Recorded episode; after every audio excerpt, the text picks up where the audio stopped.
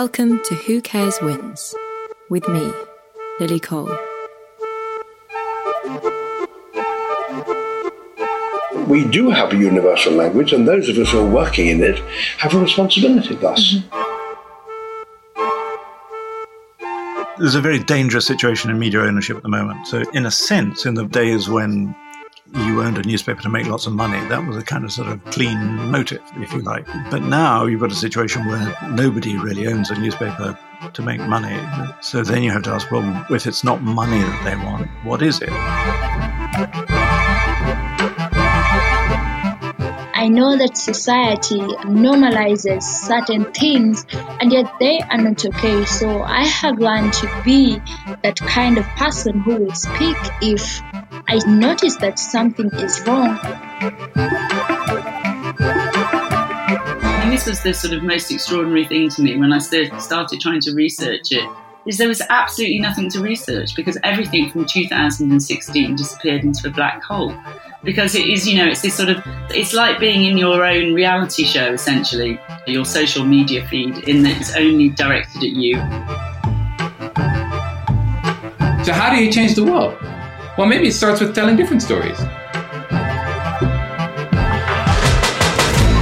At the heart of every issue that intersects with the environment, you find contradictions, tensions, and divergent perspectives. And these issues are complex and changing. Most of us want a happy life and a healthy planet. But many people have different ideas about the right way to travel towards it.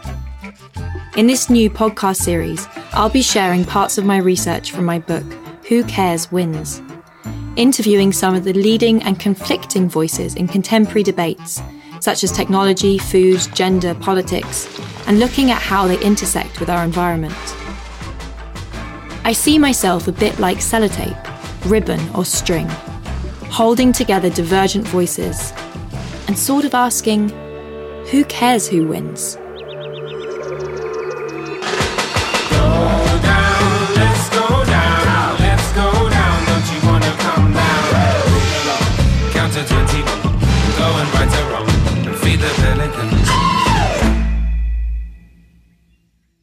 In the last episode of this podcast, I found myself reflecting on the fact that all of our guests, from politicians working in the heart of government to activists rebelling against the government, all champion the essential need for public will in order to see serious action on climate change.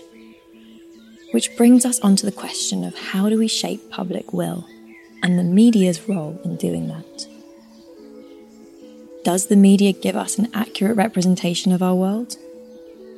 How is the media landscape shifting under the influence of digital? Is social media a powerful tool for bringing the truth to light? Or is it undermining our democracy itself? Would it be better if we simply read less news? These are some of the questions I'll be exploring in this week's episode.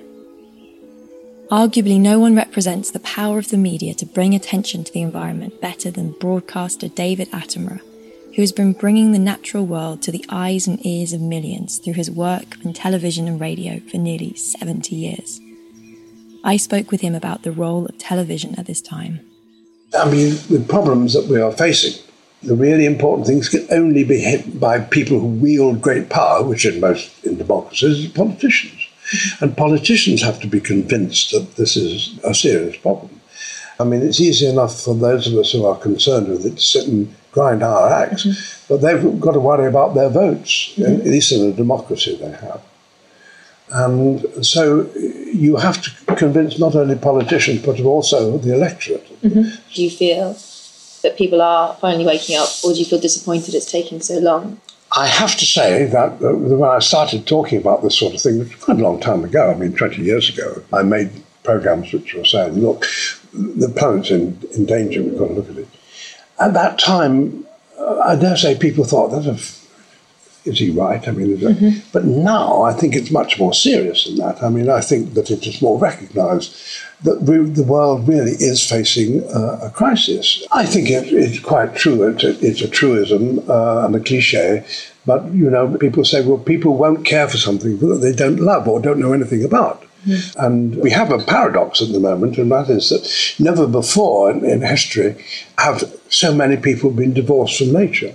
Mm-hmm. So that means over half the human population of the world is cut off to a greater or lesser degree from the planet.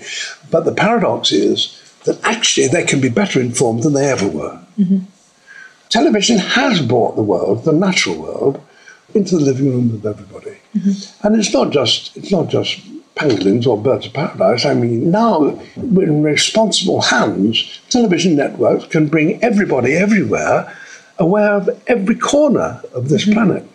There is one form of communication which people at all levels everywhere can appreciate. Yes. It's quite remarkable because it's a, it's a strange abstraction. It's a two dimensional version of reality. Mm-hmm. And so we do have a universal language, and those of us who are working in it have a responsibility thus. Mm-hmm.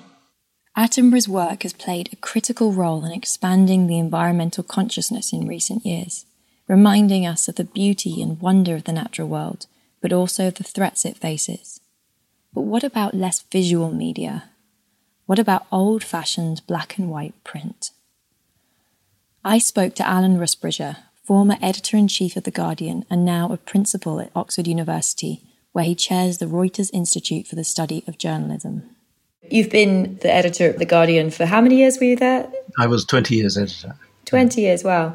How do you feel that mainstream media has changed in recent decades? Do you feel like it has changed? Do you see any issues with the way the media is reporting, for example, on issues like climate change? Well, I think it is changing. You could argue that it's been too slow to realize the sort of enormity of what's going on. One of the things that's changed is that, of course, anybody can be a media critic. If anybody gets anything wrong or anybody doesn't like anything, they can say so immediately and powerfully. And the sort of stranglehold on opinion and news has been taken away from mainstream media. And I think the most responsive bits of mainstream media are realizing that the world has changed, that they have to change with it. So, for instance, on climate change, I think there was a particularly bleak period where mainstream media was missing the story or actively subverting or twisting or distorting the story. But it's harder and harder to do now when you've got millions of eyes watching you and challenging you. Did you see recently Extinction Rebellion's action of disrupting the printing presses in the UK? Yes, I did. Yeah. I mean, hard to miss.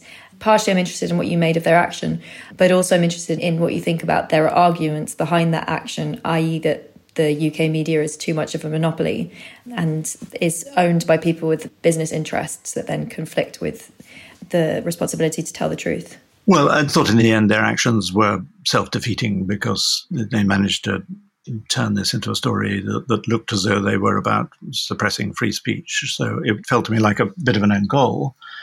But at the heart of it, it's a perfectly reasonable critique to make of a lot of mainstream media that they haven't covered climate change with the seriousness that it deserves, or that they have actively sought to distort or mislead people about it. Now, that leads on to perfectly reasonable questions about, well, who's they? Is this proprietors? Is this editors? Is this fear of upsetting advertisers? I mean, it seems to me those are natural questions to ask because some of the coverage of climate change has been really bad. So, you know, I understand their anger, whether it was actually sensible to prevent media from appearing, I, I, I rather doubt. And do you think that there are any issues in terms of like monopolies of media ownership globally and in the UK? There's a very dangerous situation in media ownership at the moment. So, in a sense, in the days when you owned a newspaper to make lots of money. That was a kind of sort of clean motive, if you like. But now you've got a situation where nobody really owns a newspaper to make money. So then you have to ask, well, if it's not money that they want, what is it? You then get into a very sort of complicated area. I think in this country, Rupert Murdoch owns too much media. Same is definitely true in Australia. And when we did the phone hacking scandal on The Guardian exposing the behavior of the Murdoch press, that was extremely alarming because it was clear how many people, not just in the media, but in the police and in politics and regulators, were frightened of that man. And he had built up too big a chunk of power in this country. Where I'm with Extinction Rebellion is to say these are absolutely legitimate questions to be asking. And on some of these questions, I think I would trust them more than some of the people who own, edit, and write about climate change. The mainstream media has been massively disrupted in recent years by the emergence of social media. Even David Attenborough just joined Instagram. I met Ugandan youth activist Vanessa Nakate at Arctic Base Camp in Davos earlier this year where climate scientists gather to bring their research to the World Economic Forum. After doing a press conference with four other white youth activists, a photograph of the event was published by a major news agency, cropping Vanessa out. Vanessa and other youth activists such as Greta Thunberg used their social media platforms to give their own account of the event. I remember going to Davos. It was a completely different experience this was an opportunity for me to talk about the challenges that people are facing in regards to climate change and there are around uh, 100 journalists or more in the room. So it was a great opportunity to tell my story. Unfortunately, I ended up being cropped out by a news company when they shared and posted an article, and I wasn't included as one of the activists at the press conference. That situation changed a lot of things because I remember asking them why I had been cropped out, and it caused a massive outrage on on social media from different parts of the world.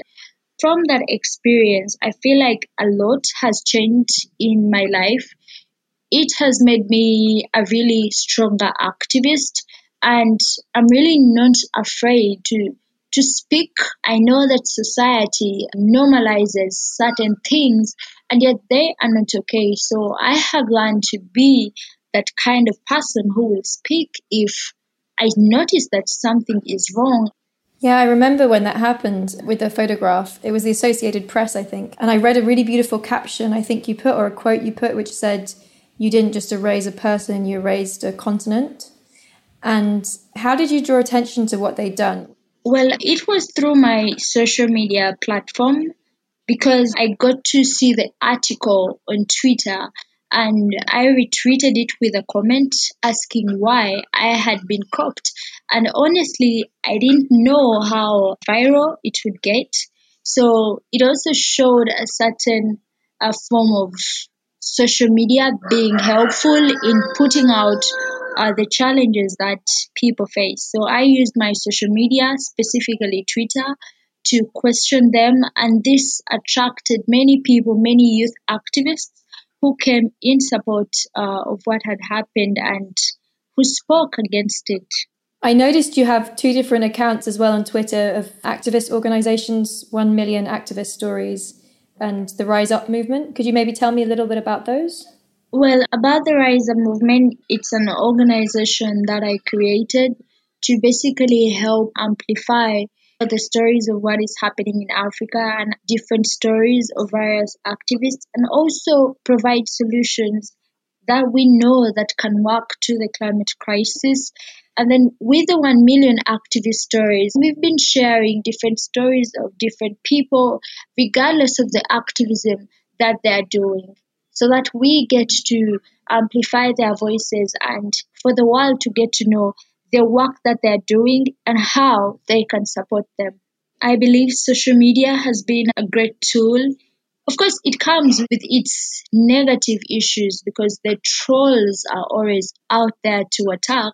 But then the bigger picture is that it has been helpful in pushing my activism, in telling my story, and also in interacting and working together with other activists to demand for action. So, social media clearly has the potential for positive disruption and communication.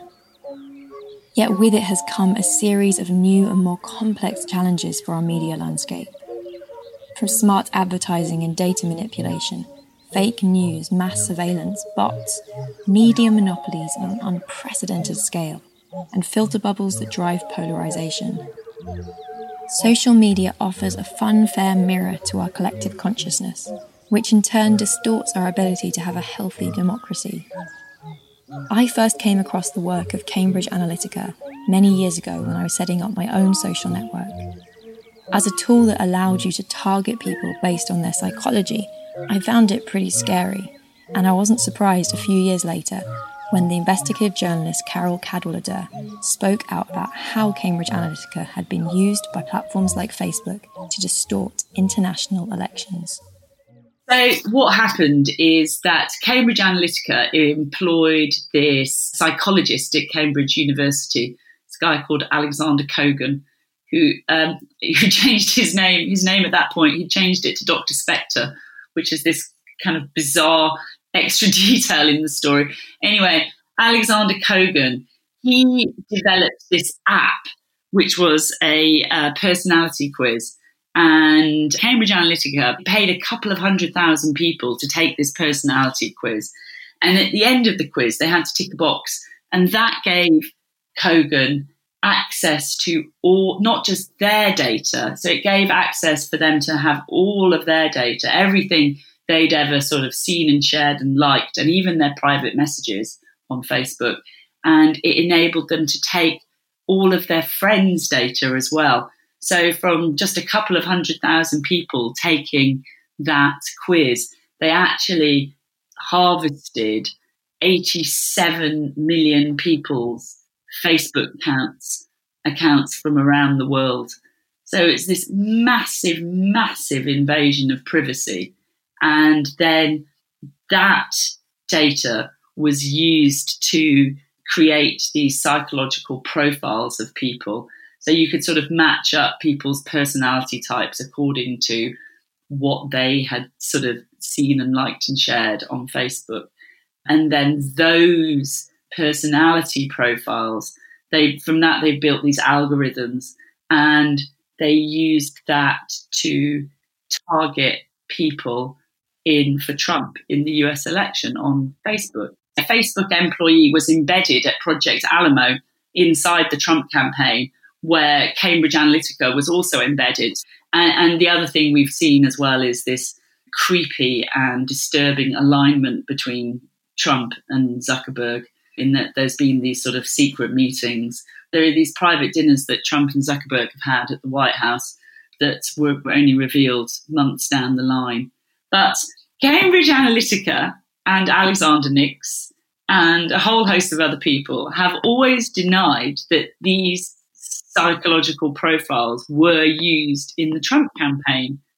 What was really amazing was that Channel 4 News got hold of the entire database that the Republican Party had in 2016. So they've, they've got every single American's voter file. It's sort of this amazing trove of information about every single voter. And that included the Cambridge Analytica psychological profiles of all of these voters. And what they showed was that they showed how Facebook was used by the Trump campaign to target individual ads at black and minority voters to try to persuade them not to vote. It's there. The evidence is there. The psychographic profiles are in there. Whether it worked or not, or how it worked, is is you can still argue that if you want, but you can't argue that it wasn't used by the Trump campaign because we know that it was. And also other elections internationally, right?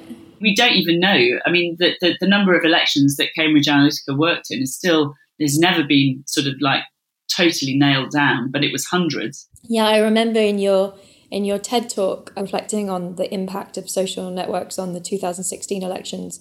This line that was, it's not, I mean, I might get it slightly wrong, but it was something like, it's not about right or left, you know, Brexit or no Brexit. It's about whether we will be able to have a free and fair election ever again. I am just one of many people who have been trying to sound this alarm bell. In 2016, that wasn't just a warning, it actually happened. The US election was actually subverted, and it was actually Facebook that enabled that. There is just reams of evidence that was provided by the FBI about how that happened, how Russia did that. And the fact is, is that Facebook has all that happened is it said sorry. That is all that happened. It was never held to account. It's never had to deal with the consequences of that There's never been a proper shake-up at that company, which was required to address the problem and to ensure that it had the national security systems in place. The FTC in America, the Federal Trade Commission, it announced this absolutely record breaking fine. It fined Facebook $5 billion because of the Cambridge Analytica data breach, which we'd exposed. And Facebook's share price actually went up that day. It was this extraordinary thing. And that's because, you know, what's $5 billion to a company like Facebook? It's nothing, it's pocket change. So, you know, the share price went up because it was like, get it, this means nothing. And we are here four years on. We're four weeks away to this a new election when already it is happening again. Already the vote is being undermined. We can this misinformation and disinformation about voting is flooded the platform. And the most egregious thing is that Facebook does have policies. It has policies about incitement to violence, for example, but it just doesn't enforce them. Is it correct that Donald Trump Jr. had put a, a post on the platform calling for kind of armed militias to guard the polling stations? Is that correct? That's right. It's just, just this terrifying thing. It's sort of like this idea of poll watchers who are essentially armed militias who are being encouraged to show up at the polling stations to intimidate voters. This is all happening inside these closed groups on Facebook, that these militias are being organized. And then what we know is that people are being radicalized, still being radicalized by the by the Facebook algorithm. When I was researching it for my book, you know, I fact checked it last year before I went to print. I don't know if it's changed, but Facebook specifically excluded the third party yeah. kind of fact checking of political ads. Like it, it allows third party fact checking, if I remember right, of other types of ads. I mean, heaven forbid you post half a nipple and it will be censored, but political ads don't have to be fact checked. Is that, is that still the case?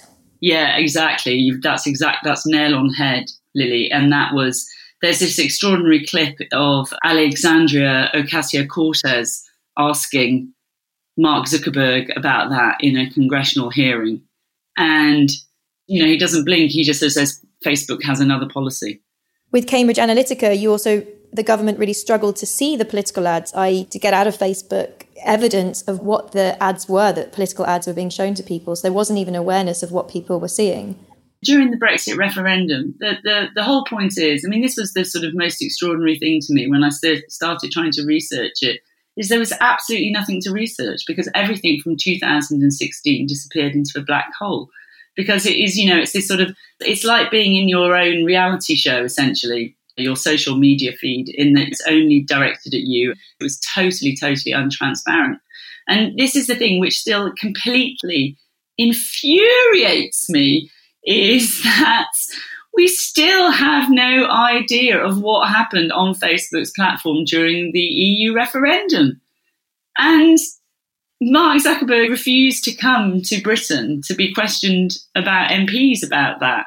There has been no access whatsoever for academics to be able to to understand what happened. All of that evidence just disappeared down a black hole. The only thing we saw is that Parliament eventually forced Facebook to hand over the ads of one of the campaigns, just one of the campaigns, so the official Vote Leave campaign. And even that was totally extraordinary because it, we just saw it was lie after lie after lie after lie. That Turkey is joining the EU, that staying in the European Union will endanger polar bears. The social media output they put we were putting out in the last two days before the referendum, we now know was illegal. And the money spent in those last 48 hours was this illegal overpayment. They admitted that. And all that happened was some poxy fine. This is massive, massive, massive electoral fraud. It's the biggest electoral fraud in this country for more than a century. And nothing happened. Nobody was held to account. And more than that, most people in this country fundamentally do not understand that. They don't even know about it because a lot to do with the fact, actually, that the BBC failed to understand it themselves, failed to report it correctly, and the whole thing was swept under the carpet. Do you feel that Twitter have responded in a more responsible way, or what are your thoughts on Twitter's role in this? I think Twitter is responding in a more responsible way, and it also is just less impactful. Do you think that misinformation on this platform is impacting the understanding of climate change? There was this sort of amazing moment for me right at the beginning of my reporting on Cambridge Analytica. So uh, it was like about three days after my first article on Cambridge Analytica came out. And I'd got this prearranged story that I was doing in the States. I was going to Denver to go to Al Gore's climate crisis organization. And that, uh, that, what they do is they train people. They do these sort of climate training camps where they train people from all around the world to go out to their communities and to tell people about climate change. And, and what was amazing, so I had this sort of like, I, I had this brief interview, pre interview with him at that. I told him about the story I'd just done and how it was all about Robert Mercer, you know, who was funding Cambridge Analytica and this crazy stuff I'd uncovered. And what was so fascinating is that he sort of said, well, he said, well, of course I know all about Robert Mercer. He's been funding climate denial for the last 10 years. And he said it was, there was no way of combating it online. And so this was why they decided that the only way that they could have an impact was to talk to people. So they were focusing all of their efforts on this idea of you talk to one individual and you convince one individual in person, and then they go out and they talk to other individuals. This was the only thing way that you could really combat what was going on online was to take it into the real world like this because the information space had become so toxic. And what we've seen is this linear progression because the climate denial people learned the trick from the smoking lobby. So it's this idea that you don't have to you don't have to prove the science wrong. You just have to create this uncertainty. And and that's gone from smoking to climate to politics. Many people feel that Facebook's response to the controversy surrounding the 2016 elections has been weak. Whereas Twitter decided to ban all political advertising and remove posts from prominent politicians if they break their codes of conduct, Facebook have continued to defend their position, not banning political advertising, not fact checking political advertising, and not hiding politicians' posts, even if they break their terms of use and, for example, incite violence. The big concession Facebook has made has been to set up an oversight board of 40 very distinguished members, including the former Prime Minister of Denmark, a Nobel Peace Prize laureate, and several constitutional law experts. The board, they say, is supposed to act as a kind of Supreme Court with the power to override decisions made by the network's moderators and influence policy. Alan Rusbridger is a member of the new board and spoke to me about it. First and foremost, on a kind of pragmatic level, would you maybe explain your role at the Facebook Oversight Board? What is the actual remit? Does Facebook propose cases or do you guys propose cases? Facebook can propose cases, we can propose cases, and users can propose cases. So it's like a kind of Supreme Court. We can give instructions which Facebook have said they will always implement. And then there are broader policy questions which Facebook can come to us and say, we're having difficulty with these kind of cases or on this kind of issue. Could you help us think through that? And they're, they're not bound to accept our judgment on that, though I think it would look odd if, if, if they paid no attention to what we were saying. They have said they will make the changes that we suggest, those sort of straightforward takedown issues. They are obliged to do what we say.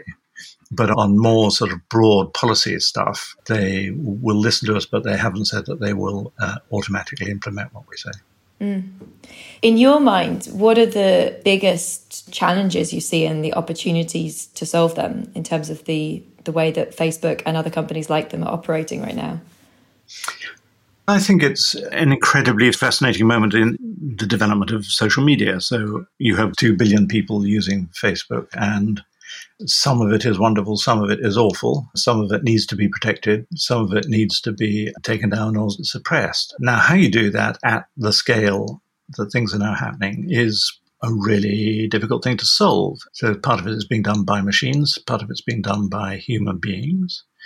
And I think anybody who has ever given any thought to free speech issues knows how difficult it is to sort out uh, these questions and who gets to decide. I know some people would like to jump straight to regulation, but I think you have to sort of pause and think, well, what does that mean? Does that mean President Erdogan gets to regulate the Turkish Facebook? Putin regulates Russian Facebook? Is, is that a good idea? And I think there's some skepticism about the idea of self regulation. So, this idea of saying, well, look, a, a halfway house is to have a group of independent people who have had some experience in free speech and human rights issues to take some of the most crucial decisions is quite an imaginative thing to be doing, I think. And is there any appetite to challenge the fundamental business model of the company if you feel like that is causing some of the other issues? It's been interesting seeing my colleagues, you know, some of whom have got judicial backgrounds, some of whom have got human rights backgrounds, legal backgrounds, journalistic backgrounds, but none of them, I think, has come into this because they love Facebook. And in fact, a, a, few of them have been quite marked critics of Facebook in the past. So, in hearing the cases we've thought of so far, the, the last thing on our mind is this going to damage Facebook commercially or not? I mean, I, I think we think, well, that's that's not our role if what we're proposing damages Facebook commercially, that's Facebook's lookout. We, will just say what we think is right. I ask that because it seems to me that the very business model of social media platforms, of being free to users, but therefore almost wholly dependent on advertisers, is one of the root causes of a lot of the other issues that we've had, whether it's the platforms are designed to get as much of users' time as possible, or filter bubbles because your the algorithms are designed to make you see content you like, or the fact that arguably a lot of the political advertising that's been done through social networks hasn't been fact checked or moderated in a way that one might hope. So, yeah, I just wondered if you agree with any of those more fundamental issues. Yeah, I mean, that, that is one of the things that people criticize Facebook for. And I, I think that's fair criticism. I mean, Facebook are not the only people. Obviously, there are there's a lot of traditional media that have gone on to a largely free model, which is subsidized by advertising. Whether that's going to work or not, we don't know. I think we have to sort of get going, win trust all, all round. And then, if at some point we need to start saying, look, we need to understand better your algorithm, I think it would be quite difficult for Facebook to say uh, that's none of your business. Carole Cadwalladr is not convinced. A few days before we spoke, she launched an alternative shadow board named the Real Facebook Oversight Board. I asked her first and foremost what she thought about Facebook's official board. There's obviously there's some really amazing people on it, very authoritative in their field, and I mean, essentially, I just wish them the best of luck because I think any attempt to bring any kind of like scrutiny on Facebook has to be welcomed. Why did you feel compelled to set up the shadow board, the real Facebook oversight board, as you named it? What possible way is there to hold Facebook to account? And and you know uh, that that is the fundamental question, and there isn't one. And when Stop Hate for Profit launched, we had a lot of conversations with people involved in that, and we're thinking about well, how how can this? So this was the the uh, the boycott of advertisers who were using Facebook launched, and you know it's just such a critical thing because without advertising there is no Facebook. You know this is the money supply. So it was a really really interesting and important moment this summer. But they made these demands and nothing happened. And nothing happened because there's nothing to fall. You know, it, it's not enough. That just even that, you know, these huge, huge companies saying no, we're not going to advertise on Facebook wasn't enough. So anyway, it was at that point that we started. I started. We started thinking about this idea of a sort of brains trust who would support them in their aims. And at that moment, I remembered about the oversight board, which you know had been announced with this great fanfare and then had done absolutely nothing. So had this idea for a real Facebook oversight board. Essentially, it was this idea, it was a sort of punk act of subversion, I suppose, to appropriate their terminology and their structure, but to make it properly independent, to make it properly transparent, and to make it not on Facebook's terms. And it's, it's very much an emergency response because a lot of the people who understand this technology best are really, really seriously alarmed at the way that Facebook is already being used to subvert and undermine the US election. It's going to be a really different election from other US elections in that because of mail in voting, there's not going to be a result on the night in this way because the result in certain states is going to be delayed.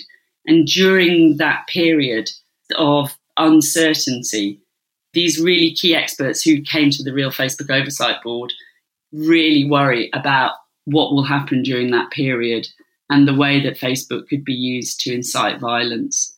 And the consequences of that are kind of terrifying, not just for America, but for the world.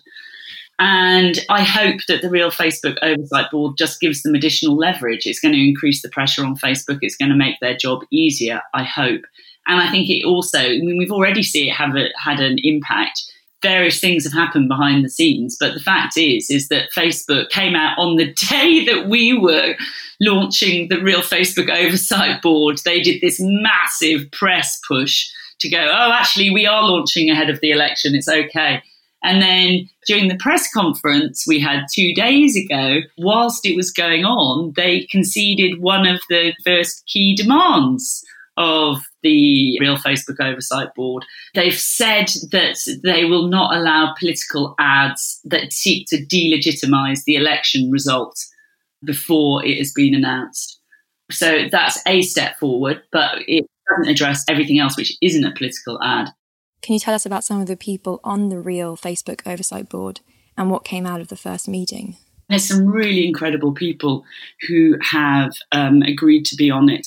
So, Shoshana Zuboff, for example, who's the author of Surveillance Capitalism, people like Rashad Robinson, who's the He's the president of Color of Change. Derek Johnson, who's another one, he's the NAACP, which is, I think it's the oldest and largest civil rights group in America.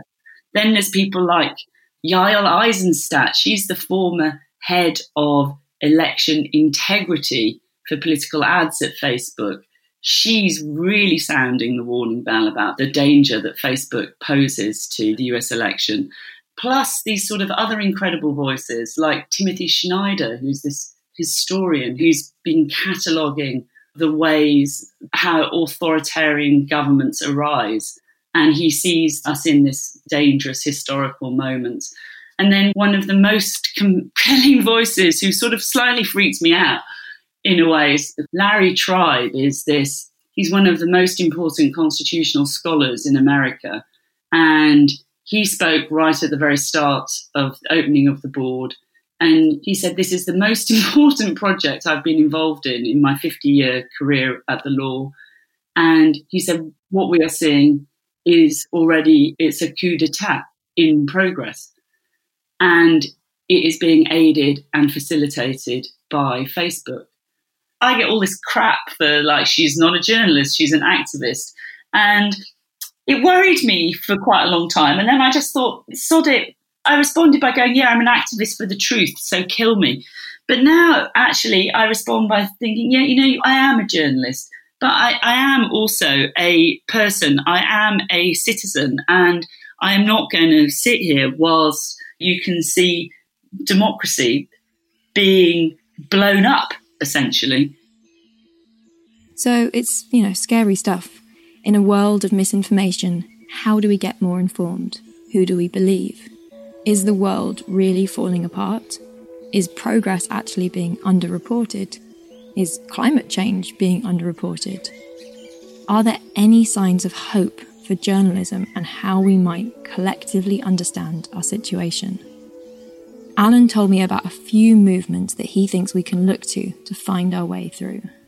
So, if society cannot work without truthful and accurate and uh, reliable information, evidence based information, and if the business model for providing that is collapsing, then what do you do? And what I think we're describing is uh, a public service. That's classically something that society needs, but that can't be financed through a, a traditional business model.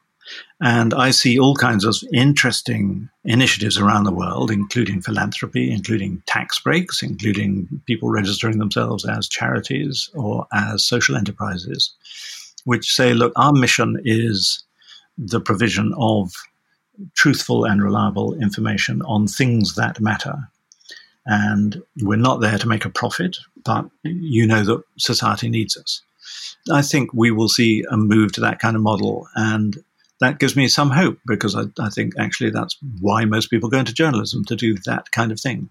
I've been quite interested in Steven Pinker's arguments. I don't know if you followed his work much, where he argues that whilst in many ways we've socially progressed in the last few decades, the picture of the world painted by the, the media has largely gotten more and more dystopian. I would say climate change and environmental coverage is probably an exception to that rule. But by and large, social things have gotten better and we underreport them because we overreport on all the things going wrong in the world. And that has potentially negative consequences on people's mental health. And there is a small but promising counter movement towards solutions journalism, looking at solutions and the good things going on in life. Do you have any thoughts on that? Do you feel like the news is sometimes a bit too negative? I think it's a really interesting, important subject. Journalists are almost genetically programmed to look for things that are exceptional and in a way bad. So when things are going well, that is sort of classically not something that journalists tune into. I remember we'd once had a little column at the bottom of the leader column in the Guardian in which just called in praise of because I thought we should be positive about things. And we would always have our leader meetings and we would discuss the terrible things going on in Africa and the Middle East. And then I'd say, okay, so what are we going to praise today? And it was usually terrible silence. And it, it was very hard to get journalists to think that that was just not how they were programmed. The Dutch historian Rutger Bregman is more optimistic about the state of the world and offers a radical proposal. In his new book, Humankind, Rutger concludes with 10 pieces of advice, including a key one avoid the news. If you look at the past 10 years, I think there's a lot of reason for hope because so many ideas that used to be dismissed just five or six years ago have now become quite mainstream, you know, whether we talk about taxing the rich or whether we talk about universal basic income or also about, I think, a bit more hopeful, optimistic view of human nature. The, the tide is really turning. Uh, my short summary would be that cynicism is out and hope is in. Why do you think that, that negative news and salacious stories have tended to sell better? I'd focus on two things. In the first place, human beings have this negativity bias. So we tend to focus more on the negative than on the positive. Evil is stronger than good. The good can win though by with an overwhelming force of, of majority. But evil is stronger. You know, it just makes a bigger impression uh, on us.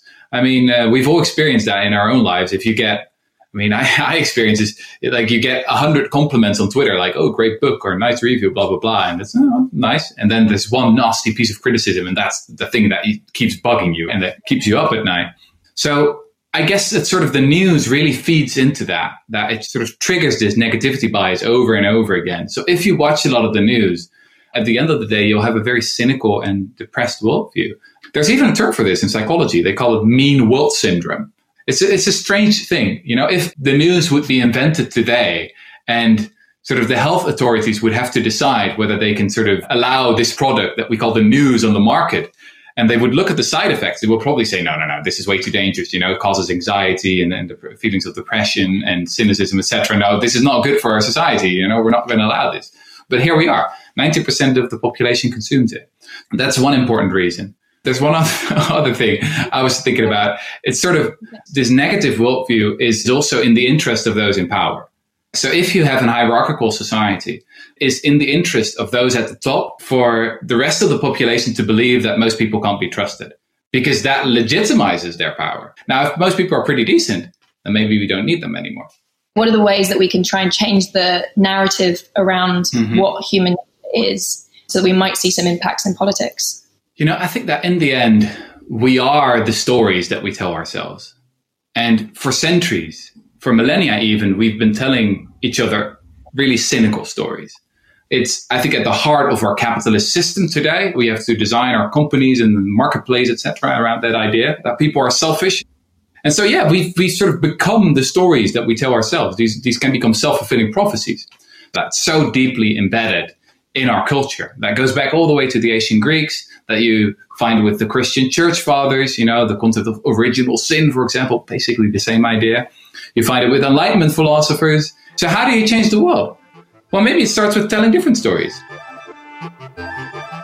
Well, that was a headfuck of an episode, wasn't it? Sorry. And I didn't even get into how the digital landscape has empowered the rise of modern surveillance states, with whistleblowers like Edward Snowden revealing that intelligence agencies have been tapping into the vast amounts of personal data that tech companies trade in. Hmm. I must admit, I definitely feel better when I read less news. But we need some news, right? And unless we also moderate our social media and digital intake, it is hard to control the news we receive. As Carole says, understanding the influence of the digital information sphere isn't about being left or right or choosing political sides. It's about respecting the truth required for democracy to function. It's about resisting manipulation. As we discussed in the first two episodes of this podcast, through conscious consumerism, we have the ability every day to express our political voice through our buying choices. With the media, this relationship is more complex because most of these platforms are free, but conscious consumption is just as important.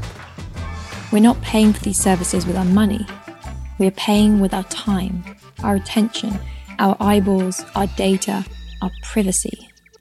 Campaigns like Stop Hate for Profit show the role that businesses and advertisers can play in pushing back against these trends.